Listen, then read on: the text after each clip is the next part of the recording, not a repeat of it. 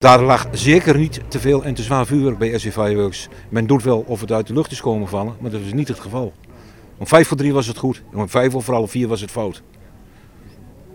En dan mag de overheid uitleggen waarom dat zo is.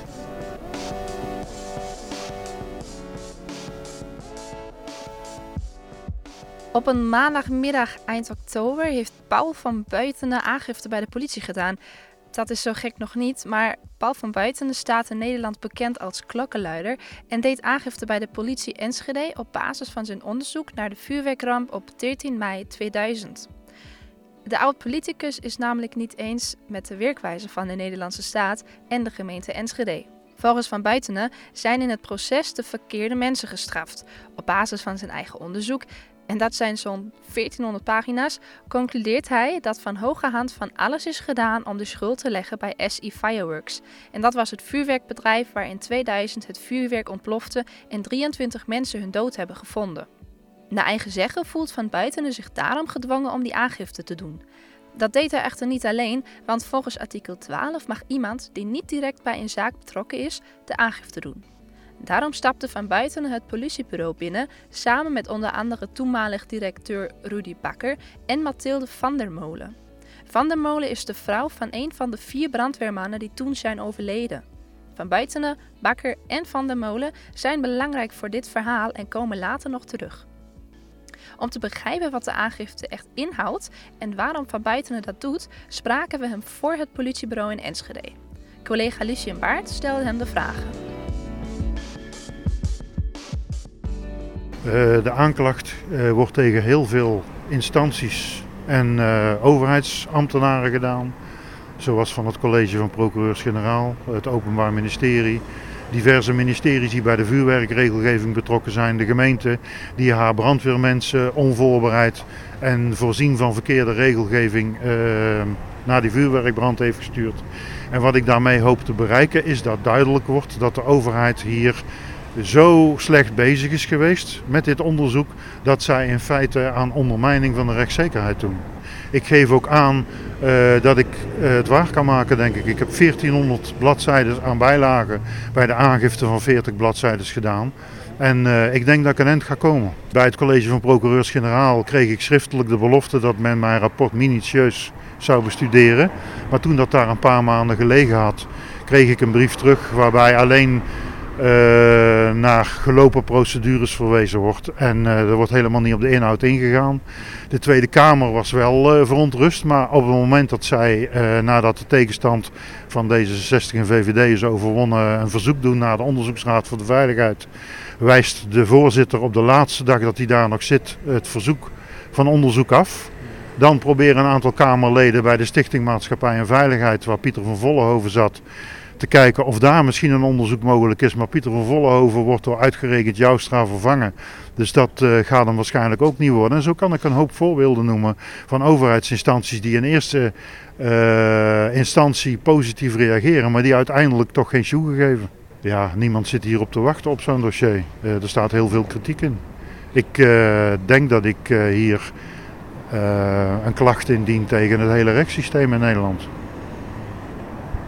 Je had gehoopt op een parlementaire enquête. Uh, die hoop is vervlogen? Ja, die hoop is. Kijk, uh, ik ga nu gewoon stapje voor stapje.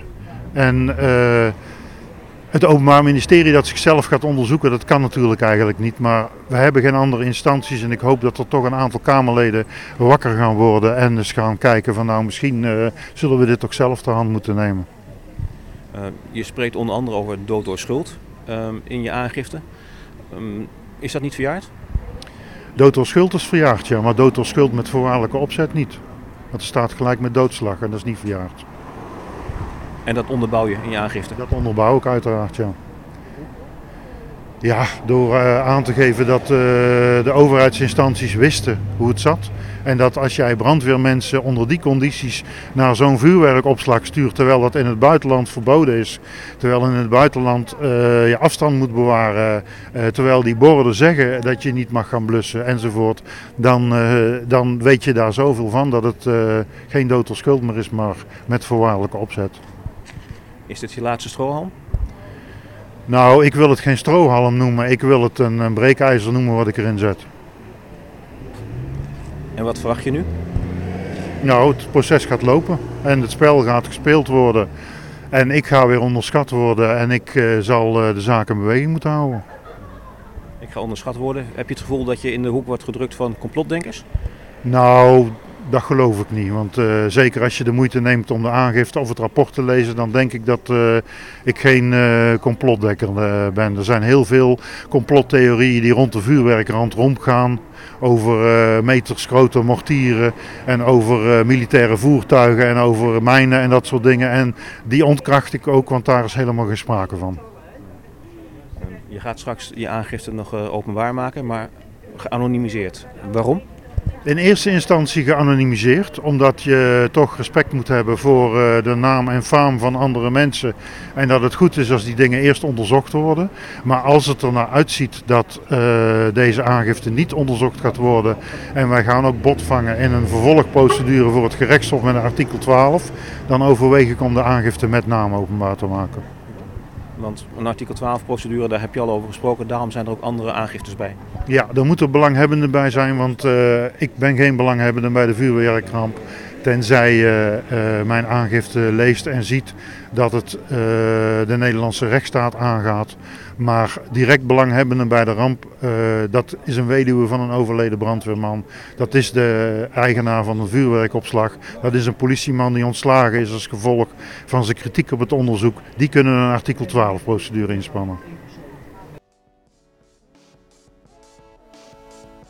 Maar Van Buitenen vindt ook dat niet alleen de overheid fouten heeft gemaakt, maar ook de gemeente Enschede. Hij legt uit waarom. Uh, de gemeente Enschede verwijt ik dat zij uh, gewoon toegekeken hebben terwijl zij wisten dat er mensen onschuldig veroordeeld werden. De gemeente heeft zelf een hele grote verantwoordelijkheid in de vuurwerkramp. Zowel ervoor als tijdens als daarna. En uh, er zijn ook mensen die in dat traject als, hoe moet ik het zeggen, gemeenteambtenaar, laat ik het zo maar zeggen, die hebben gezegd, wij hebben hier twintig jaar mee rondgelopen en misschien moeten we ons mond eens een keer open gaan doen. Het wordt duidelijk dat Van Buitenen vooral met het politieke gebeuren achter de ramp bezig is. Maar bij de zaak zijn ook mensen betrokken die op een andere manier te maken hebben met de ramp. Zoals toenmalig SI Fireworks directeur Rudy Bakker. Ook na 19 jaar is hij nauw betrokken bij die zaak. Dit is een uh, noodzakelijke stap die wat uh, plaats moet vinden, helaas. Na zoveel jaar, na 19 jaar. Men komt niet in beweging. Nou, in Nederland is het zo dat je wordt vervolgd, maar dan moet je wel worden vervolgd voor de werkelijke strafbare feiten die wat gepleegd zijn. En die zijn niet door het bedrijf gepleegd en niet door, uh, door mij gepleegd. Daarvoor zijn anderen verantwoordelijk en uiteindelijk schuldig. En daarom deze aangifte. Heeft u er nog vertrouwen in dat er dan gerechtigheid komt? Nee, ik heb er geen vertrouwen in. Eh, maar dat is op basis van hetgeen wat mij al 19 jaar is overkomen. En, dat, uh, en, en, niet alleen mij, maar ook die mensen die wat hier zijn. Uh, daar vind ik wel de bevestiging in dat het na 19 jaar nu eens tijd wordt om de andere kant te benaderen. Um, ik heb wel het gevoel dat dit mogelijk wat in, in tot, of de aanleiding kan zijn tot hetgeen wat, wat er verder plaats moet vinden. Ik heb geen vertrouwen in de mensen die wat er moeten uitvoeren. En dat, ja, dat is een pijnlijke constatering. U vecht eigenlijk al 20 jaar, bijna 20 jaar, voor gerechtigheid. Voor misschien zelfs eerherstel. dat moet ontzettend zwaar zijn. Dat is ook ontzettend zwaar, maar uh, gerechtigheid en rehabilitatie, dat vloeit uiteindelijk vanzelf voort uit deze uh, situatie. Als men uh, de werkelijke casus van 13 mei 2000 wil erkennen, dan komt men tot de conclusie dat ze fout hebben gezeten. En dan lag er niet te veel en te zwaar vuurwerk? Daar lag zeker niet te veel en te zwaar vuurwerk bij SC Fireworks. Men doet wel of het uit de lucht is komen vallen, maar dat is niet het geval. Om 5 voor 3 was het goed, om 5 voor half 4 was het fout. En dan mag de overheid uitleggen waarom dat zo is. Niet alleen Bakker was kennelijk emotioneel, ook brandweervrouw Mathilde van der Molen was aanwezig om de aangifte te doen. Ze wil eindelijk waarheid en serieus genomen worden door de verschillende instanties. Je hoort dat ook zij veel moeite met het doen van die aangifte heeft. Met welk gevoel staat u hier? Uh, met een uh, ja, best wel dubbel gevoel. En ook uh, ja, best uh, heel emotioneel. Want uh, normaal gesproken zou ik niet hebben kunnen bedenken dat ik na 20 jaar aangifte zou moeten doen bij, bij de politie om strafbare feiten. Dat vind ik best wel heel heftig, ja, voor mezelf. Want u gelooft niet dat de waarheid al boven tafel is gekomen? Oh nee, absoluut niet. Ik, ik, uh, ik loop daar eigenlijk al uh, ja, vanaf de eerste week, zeg maar, na de ramp had ik al een gevoel. Uh, ja, daar ben ik gewoon heel eerlijk in. Het, ja, het deugt gewoon niet. Er zijn, ja, het is misschien ook een gevoelskwestie. Maar ik weet nu zo langzamerhand in deze twintig jaar. ja, dat, dat mijn gevoel wel uit is gekomen. Omdat er gewoon heel veel uh, dingen verzwegen worden in het land. En waar ik, wat mij eigenlijk extra heeft bevestigd, is uh, ja, zeg maar ook de ponnetjesaffaire uh, met voormalig minister Opstelten. Dat hij dus zelf nu ook toegegeven heeft, hè, dat hij gelogen heeft. Dus ja, waarom zou dat andere dan anders zijn? Uw man ging blussen bij het vuurwerkbedrijf, dat ontplofte. Um, de directeuren daarvan zijn veroordeeld. U heeft niet het gevoel dat de echte schuldigen zijn veroordeeld? Nee, ik denk uh, dat uh, men heeft zich uh, ja, zeg maar toegespitst op bepaalde personen. En zij hebben daar ook, zeg maar, ja, eigenlijk ook voor, voor, zijn daar ook voor beboet en, en ze hebben daar ook voor gezeten. En ik vind gewoon dat heel veel mensen ja, eigenlijk nog ja, daar gewoon nooit zelf geen verantwoording voor hebben afgenomen. En dat vind ik gewoon heel erg. U heeft het gevoel, mijn man is daar omgekomen uh, door fouten van anderen. Ja, nou ja, kijk, het blijkt dus in, in, uh, in het rapport van, uh, wat Paul van Buitenen zeg maar, presenteert, dat het gewoon wel waarheid is, ja. En dat, wat het ergste van alles is, dat ook ik als nabestaande en ook, ook zeg maar de andere uh, nabestaanden en slachtoffers uit Enschede eigenlijk daarmee ook geminacht worden. Omdat wij ook gewoon nooit serieus worden genomen. En dat vind ik gewoon heel kwalijk, ja. U doet deze aangifte voor de bewoners van Enschede, maar ook voor uw man? Zeker. In eerste instantie doe ik het uh, ja, voor mijn man en voor, ook voor mezelf. En ja, het is wel de vader van mijn kinderen, hè, die ja, die om het leven eh, is gekomen. En ja, dat, dat doet me gewoon tot op heden nog heel veel pijn als moeder zijnde. Tijdens iedereen gespannen op de gang zit te wachten tot de aangifte gedaan is, komen we per toeval Beert van Gool tegen. Hij is een voormalig technisch adviseur en heeft zich na de vuurwerkramp uit eigen interesse met de zaak bezig gehouden en een rapport geschreven. Destijds was hij voorzitter van de Raad van Toezicht van de Stichting Welzijn Enschede Noord. Dat is de stichting met als functie een kenniscentrum te zijn en die werd toen opgericht omdat er nog veel onzekerheid over de ramp bestond. Veel slachtoffers hadden toen behoefte aan meer informatie en de nasleep ervan. Van Gol zal het daarnaast ook over de stichting Onderste Steen hebben. Dat initiatief heeft jarenlang op burgerinitiatief onderzoek gedaan naar de vuurwerkramp. Van Gol goed vriend van Van Buitenen, neemt ons mee in zijn verhaal en zijn onderzoek. Die stichting Onderste Steen was eigenlijk begonnen met een, uh, met een internetforum, zo'n uithuilforum. Uh, en daar had zich een Amsterdamse brandweerofficier op gemeld. Die zei dat de brandweer in Enschede de ramp zelf had veroorzaakt door het blussen met water. En dat daarbij heel veel waterstofgas vrijgekomen was. Nou, met dat verhaal zijn ze dus, die stichting, met die brandweerofficier, een keer naar een, uh, een brandweercongres in Duitsland geweest. En daar troffen ze een club uit Oostenrijk, Arsenal Research, een hele beroemde club. Die onder andere ook de tunnelbrand in uh, Kaproen heeft onderzocht en, en, de oorzaak gevonden. En die zeiden van, uh, ja daar willen we wel naar kijken. Die hadden offerte uitgebracht. En ja, ik was in die tijd voorzitter van de Raad van Toezicht van Stichting Welzijn Noord. En de oprichter van dat forum was een werknemer van Welzijn Noord. En op een, ik denk de, de derde herdenking op 13 mei, uh, dat werd altijd door ons georganiseerd, ja, liepen wij elkaar tegen het lijf. We gingen, de burgemeester zou geloof ik een praatje houden, dus we moesten door zo'n gangetje. En ik loop over een, een mozaïek, zo'n soort tapijtje zeg maar, waarin het nieuwe gebied rood was ingekleurd. Dus ik zei zo van, god, ik kwam toch eigenlijk wel goed uit die vuurwerkramp. Waarop die man tegen mij zegt, wil je er meer van weten? En zo zijn we in contact gekomen. Toen zei hij, nou, ik heb, we hebben een offerte gekregen om dit en dit en dit in uh, Oostenrijk te laten uitzoeken. Wil jij eens kijken wat je van die offerte vindt? Nou, daar was ik snel mee klaar. Ik zeg van, het is een wereldberoemde club. Ik zeg dus, als het niet te duur is, nou zegt hij, we kunnen het betalen. Ik zeg, dan moet je het altijd doen. Moet je absoluut doen. Want uh, wat die Amsterdamse brandweerofficier zegt, is zo gek nog niet. Het zou maar zo kunnen. Ik kan het niet beoordelen. Nou, een tijdje later kwamen ze bij mij. Toen zeiden ze, nou, we hebben opdracht gegund. Zou jij dat willen begeleiden? Want er moet nogal veel in het technisch Duitse zo gepraat worden.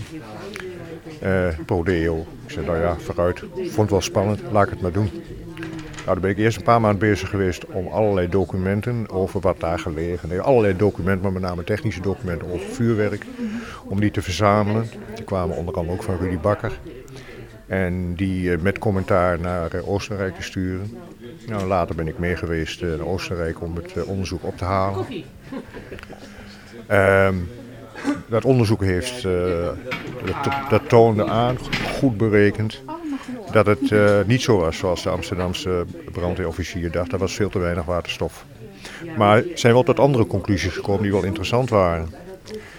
Nou, toen heb ik het eigenlijk, ben ik, toen heeft uh, de man die het onderzoek gedaan heeft, dokter Kappel, Alfred Kappel, die heeft nog een keer een televisieserie of een televisieprogramma gemaakt, ZDF. Mevrouw had het er net al over. Waarbij er ook weer in Oostenrijk uh, allerlei proeven werden gedaan in, in, in een uh, verlaten uh, steengroeven. Dingen laten ontploffen en zo. Als je daar belangstelling voor hebt, dat is er nog wel. Wij hebben dat nog wel. Het is wel van, van internet gehaald. En ehm, toen heb ik eigenlijk daarna de zaak laten rusten. Ik denk, ik heb mijn werk gedaan. Laat verder maar. Maar ja, weet je, Um, ik maak iedere avond een avondwandeling en dan vallen soms van die dubbeltjes in elkaar. En op een gegeven moment dacht ik van, ja, het heeft daar gebrand. De conclusie van Arsenal en Kappel is dat en dat. Nou, toen kwam ik tot een bepaalde conclusie, die ga ik nou niet uitleggen hoor, dat wil ik wel, maar dat, is, dat, dat voert te ver. En daar heb ik opgeschreven en aan een paar mensen gestuurd. Gewoon Rudy Bakker, van kijk er eens naar. En ik, ik heb mijn vrouw laten lezen en nog een paar vrienden zo van, dit is mijn idee. Nou ja, en op een gegeven moment kregen we een mailtje van ene Paul van Buitenen. Die naam deed me wel iets ritselen, maar ik wist niet precies wie. Uh, en die vroeg van, uh, of die zei, ik ben met de vuurwerkramp bezig. Op verzoek of in opdracht van uh, de expertgroep klokkenluiders. En ik kom een document tegen van Bert van Gol. Ben jij die Bert van Gol? Ik zeg, ja, ik ben die Bert van Gol. Hij zei, dan wil ik nog wel eens verder praten. Dus ik ben twee dagen later een motor gestapt, ben naar Breda gereden. Ja, dat bleek dat wij elkaar wel lagen. Paul is een, uh, ja, eigenlijk gewoon een, een, een, man naar mijn hart. Hij uh, komt graag een beetje pummelig over, maar het is een gentleman tot in zijn vingertoppen. En uh, ja, hij is een, een, een, een, zeg maar mild religieus rechtvaardigheidsman.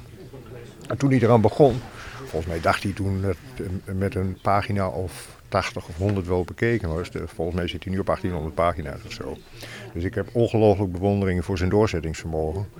Want die tegenslagen die heeft hij wel gehad. Ik bedoel, je denkt dat je op een gegeven moment heb je een rapport geschreven dat zo gebalanceerd is, maar dat is niet snel tevreden, goed leesbaar is, door alles en iedereen gecheckt. Ik heb daar nog heel wat aan meegewerkt, maar alleen maar het technische eigenlijk.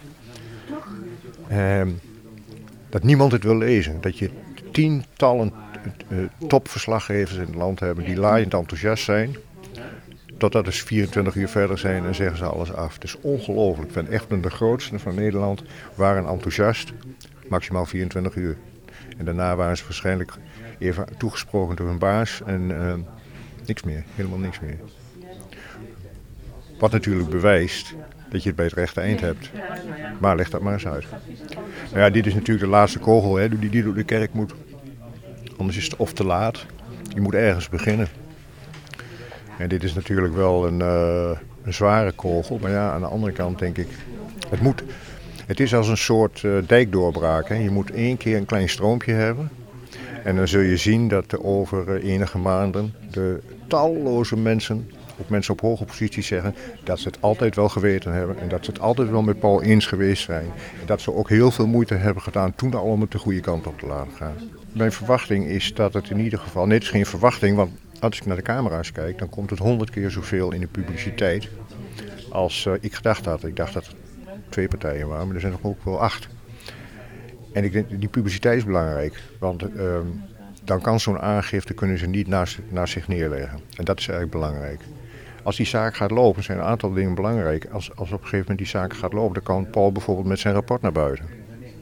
Kan hij nu niet, want hij kan namelijk, want het uh, college van procureurs-generaal heeft hem al laten weten dat ze niets voor hem kunnen, lees, willen doen, als iemand die in het rapport staat hem aanklaagt wegens smaad. Op het moment dat dat, uh, dat het stuk onder de rechter komt te liggen, maar iedereen er naar vraagt, dan is het voor hem veel makkelijker, of in ieder geval veel veiliger, om het rapport gewoon aan iedere journalist beschikbaar te stellen. Want dan, dan gaat dat met die smaad gaat dat niet meer zo hard lopen. Want dan kijkt iemand wel uit om, om, om uh, snap je? Dat is dus allemaal strategie. Dus ik denk dat deze aangifte in feite niet om de aangifte gaat, maar gewoon puur strategie is. En ik denk dat het nodig is. Mensen moeten het kunnen gaan lezen. Er zijn, ja, het hoofddoel van Paul is niet om mensen te laten hangen. Want het zijn toch vaak mensen die gepensioneerd zijn. Dus laat die maar met rust. Maar met name om de hele regelgeving ten aanzien van transport en opslag van vuurwerk in Nederland te krijgen op het niveau waarvan Nederland schreeuwt dat ze dat hebben. Nederland schreeuwt dat ze vooraan staan in Europa op het gebied van de veiligheid van transport en opslag van vuurwerk. Maar in werkelijkheid staan ze achteraan. En ze staan achteraan omdat ze na de Culemborg en na de vuurwerkramp niet hebben willen toegeven dat het daarvoor fout was. Want dat was in feite schuldbekentenis. En je hoeft het dus ook niet te veranderen, want het was goed. Ja, je moet flexibel zijn. Kijk, de, de, de, de beste politicus is iemand die kan zeggen: shit, we hebben het fout gedaan, dus gaan we het nu goed doen. Maar als je politici hebt die dat niet kunnen zeggen, omdat ze denken dat ze dan uh, in het electoraat afvallen, ja, dan blijft alles bij het oude. Nou, ik verwacht dat Paul uiteindelijk op het gebied van die regelgeving van opslag en transport van vuurwerk wel een boel gaat bereiken. Want heimelijk heeft hij natuurlijk de brandweer wel, wel uh, op zijn hand, maar die mogen dat nog niet zeggen. Maar uiteindelijk gaat het om de veiligheid van die mensen. En van iedereen die eromheen woont. Dus dingen als dat je geen vuurwerk meer in woonwijken opslaat. Ja, dat je niet denkt dat uh, sprinklerinstallaties helpen. Die helpen niet. Ten eerste gaan die pas aan als het al lang brandt. En ten tweede, je kunt vuurwerk niet blussen. Dat is allemaal onzin. Maar dat is ook een, een schijnveiligheidsgedachte. Um, nou, verder hebben ze in het buitenland en, en bij Defensie op, op, opslagplaatsen klapdaken. Dat als er iets ontploft, dan valt het dak ernaast, dan kun je het weer terugtillen. Ja. Als je dat niet hebt, dan is zo'n ruimte een bom. Ja. Naar aanleiding van wat uh, Arsenal Research heeft gedaan met, uh, met Dr. Kappel. Daar zaten wat tijdselementen in. Uh, het ging over de techniek. Uh, iets moet heel, heel lang, vrij lang smeulen in een, in een ruimte, bijvoorbeeld in een container. En kan dan vervolgens op een bepaalde manier tot ontploffing komen. En die bepaalde manier was ook wel hoe het in werkelijkheid gebeurd is. Toen heb ik Alfred Kappel daar nog eens over gebeld en gezegd: Alfred, die tijd is die niet heel erg belangrijk. Want als iets op een tijd x ontploft, omdat daar al een tijd lang een proces van binnen geweest is, en je hebt daar bijvoorbeeld 50 minuten voor nodig, wie was daar 50 minuten geleden dan? Hoe is het begonnen? Wie heeft er op de knop gedrukt of iets gedaan? En vervolgens ben ik maar dan hou ik het kort tot de conclusie gekomen dat je er wel eens rekening mee zou moeten houden dat niet alleen die ene container, die dan E2 heet, zo onverwacht ontploft is. Maar eigenlijk de helft van het aantal compartimenten. Met andere woorden, is daar niet iets geweest van brandstichting of, wat dan uiteindelijk mijn theorie is, nee, men heeft geprobeerd daar zoveel iets op een brand te laten lijken dat de brandweer komt en met ongelooflijk veel water gaat spuiten. Dan is alle vuurwerk waardeloos. kun je gewoon wegspoelen in het riool. Het zou een heel slim verhaal zijn geweest. En ik dacht, nou, het is niet onmogelijk, want alles wat onmogelijk is, streep ik weg. Dit gooi ik eens uh, een klein publiekje in met de opmerking, schiet maar lek. En er zit tot over heden nog geen gat in. Maar dat bracht mij dus eigenlijk met, uh, met, uh, met Paul in contact. Want dat was een bijlage in wat Rudy Bakker aan Paul van Buiten heeft gegeven. En uh, hij heeft daarna gekeken en hij zei, weet je wat, ik hou me niet bezig met het eerste vlammetje. Ik hou me bezig met het politiek-organisatorische wat er omheen heeft geschreven. Daar heb ik meer verstand van. Dus mijn rapport is er nog wel ergens. En iedereen mag daar naar hartelust op schieten. Maar eigenlijk wat je ook vandaag ziet en wat Paul gedaan heeft, gaat niet meer over het eerste vlammetje. Want wij zijn van mening dat als de zaak maar in beweging komt, is er vandaag of morgen wel iemand die of s'avonds in de kroeg of s morgens in de voetbalkantine zegt van... Jongens, ik moet iets bekennen, ik heb het gedaan. Er gebeurt wel iets. Je moet niet vergeten, uh, die, die pater en die bakker die zijn veroordeeld wegens te zwaar en te veel. En dat is weer gehaald uit een conclusie. Er heeft daar een massa-explosie plaatsgevonden. Dus het materiaal wat er aan de grondslag heeft gelegen moet massa-explosief zijn. Uh, dus, en als het massa-explosief is, is het vuurwerk wat je niet mag hebben. Dus te veel en te zwaar, dus veroordelen. Maar er klopt helemaal geen ruk van. Want een massa-explosie is eigenlijk, betekent alleen maar een hele grote explosie of een massale explosie. Als je dan een conclusie trekt, dan heeft daar dus massa-explosief materiaal aan ten grondslag gelegen, is een fout. Dat is gewoon een fout. Maar iedereen in Nederland heeft geslikt en ze zijn erom, erom veroordeeld. Nou, dat zijn van die technische dingen, die moet je gewoon weten. Dat heb ik ook halverwege geleerd, waarvan je zegt van ja, maar eigenlijk is daar dus, al of niet gestuurd, maar vermoedelijk wel een klein beetje gestuurd, is er dus een beslissing genomen, eh, is, is er een voorstelling gemaakt van iets wat eigenlijk totaal niet klopt, waardoor je twee mensen uh, kunt veroordelen. Nou, dat mag niet. Het is de bedoeling dat iemand die schuldig is veroordeeld kan worden, iemand die niet schuldig is niet veroordeeld kan worden, niet andersom. Toch? Nou, dat is een heel lang proces en ook na 19 jaar raakt het allerlei mensen. Voor nu, wachten. Niet alleen voor Van Buitenen, Bakker en Van der Molen. De politie neemt de aangifte nu in ontvangst en stuurt ze door naar het Openbaar Ministerie. Ze kijken of het ontvankelijk is en zetten, als het nodig is, volgende stappen. En dat gaat naar verwachting nog duren. Bedankt voor het luisteren van een nieuwe aflevering van Eindeloos Enschede. Wil je meer weten? Kijk dan op Instagram of Facebook onder 120 Enschede of op www.120 Enschede. Tot de volgende keer.